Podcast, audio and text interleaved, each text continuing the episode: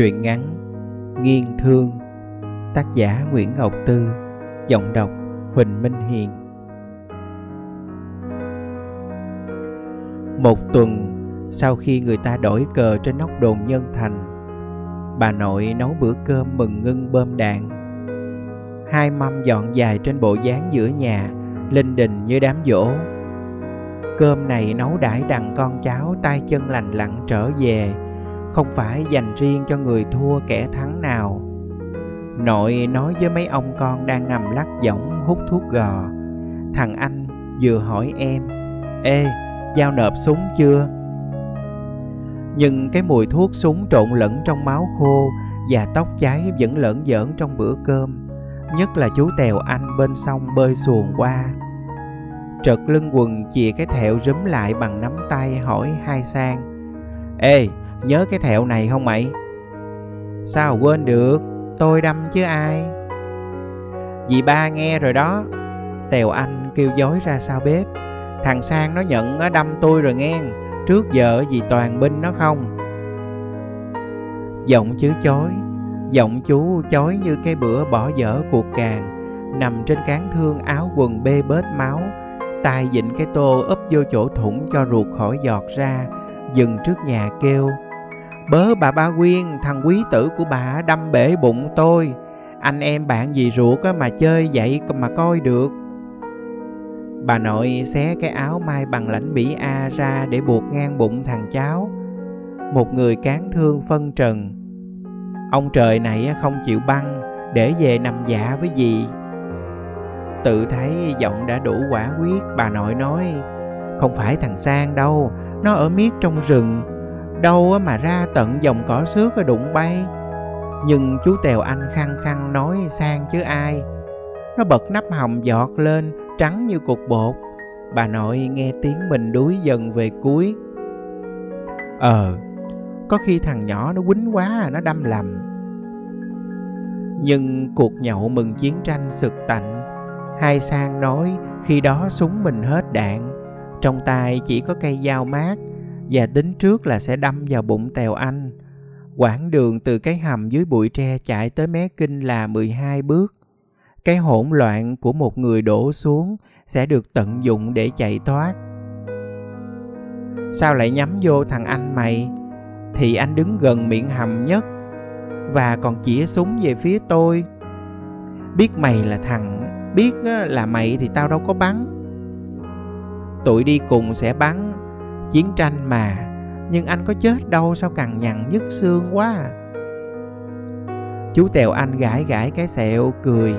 Ờ hen, phải tay người khác, có khi họ đâm xoáy ngay tim, đâu chỉ gây vết thương hú họa du dơ như vậy.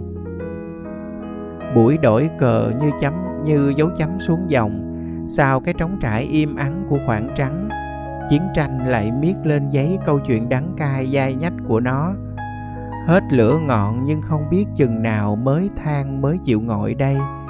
Bà nội rên rẫm trong bụng, khua đũa len can miệng chén, kêu tụi bay ăn đi, cháo dịch nguội ngơ đông mỡ rồi kìa.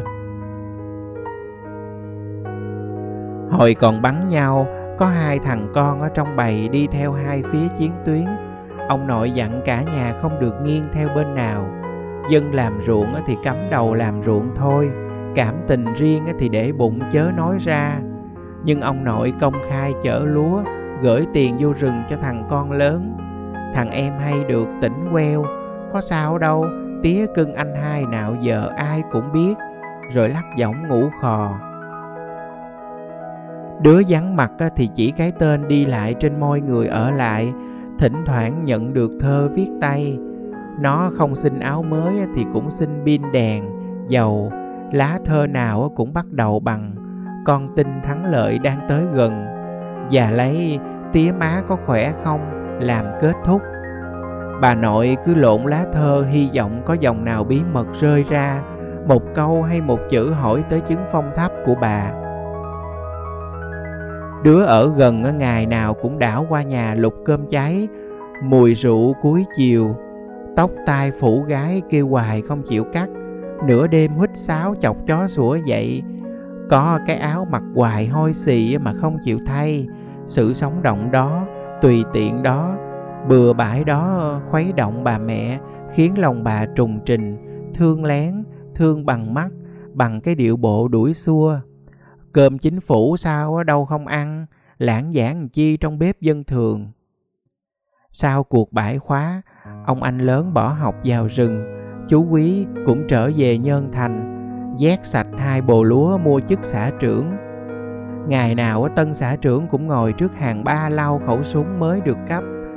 Đuổi dạt mấy người hay tới gặp ông nội hầm hè chuyện để con cái trong trốn theo như bên đỏ.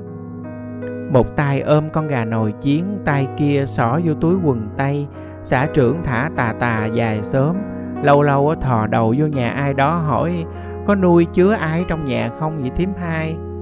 Chẳng ai dạy nói là có, nhưng xã trưởng hết sức hài lòng. Không hả? Ờ vậy thì được.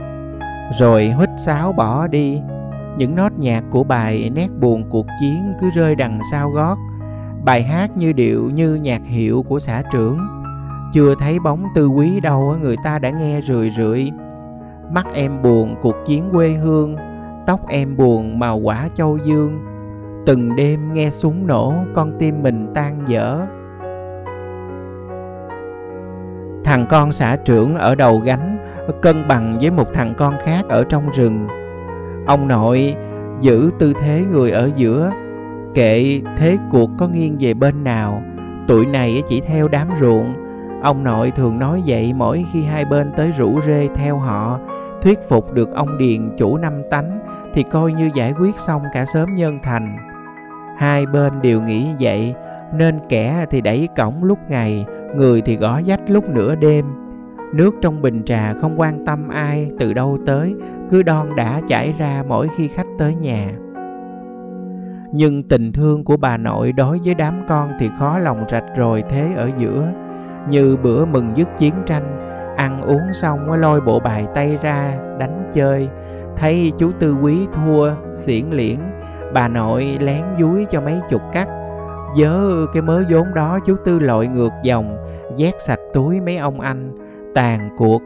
Chú phủi đích quần, hốt dốc tiền bỏ vô túi, người anh họ cũng vừa nộp súng xong. Đem về mua gạo cho sắp nhỏ, tụi mình phải đi xa vài ngày mà.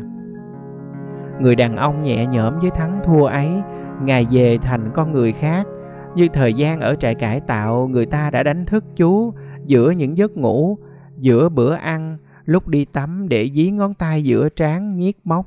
Anh là kẻ thua cuộc, là kẻ thua cuộc. Như thể trong 25 ngày lao động cải tạo, cây cuốc cộng rau và cỏ dại đều dai đi dai lại, nhét đầy những lằn rảnh những tia máu trong đầu chú, đồ thua cuộc. Cả tiếng đũa khua hôm đầu tiên chú về, cũng rón rén phập phòng. Cái thằng nhỏ ung dung hay phẩy tay phớt đời của mình đâu rồi? Bà nội nghĩ vậy lúc thắp cây đèn ngồi kế bên, gắp cá bóng kho tiêu bỏ vào chén cho nó. Một bữa sớm, tư quý đổ dầu mái cài rồi lái thẳng ra đồng. Không bao giờ chú quay về nhà nữa.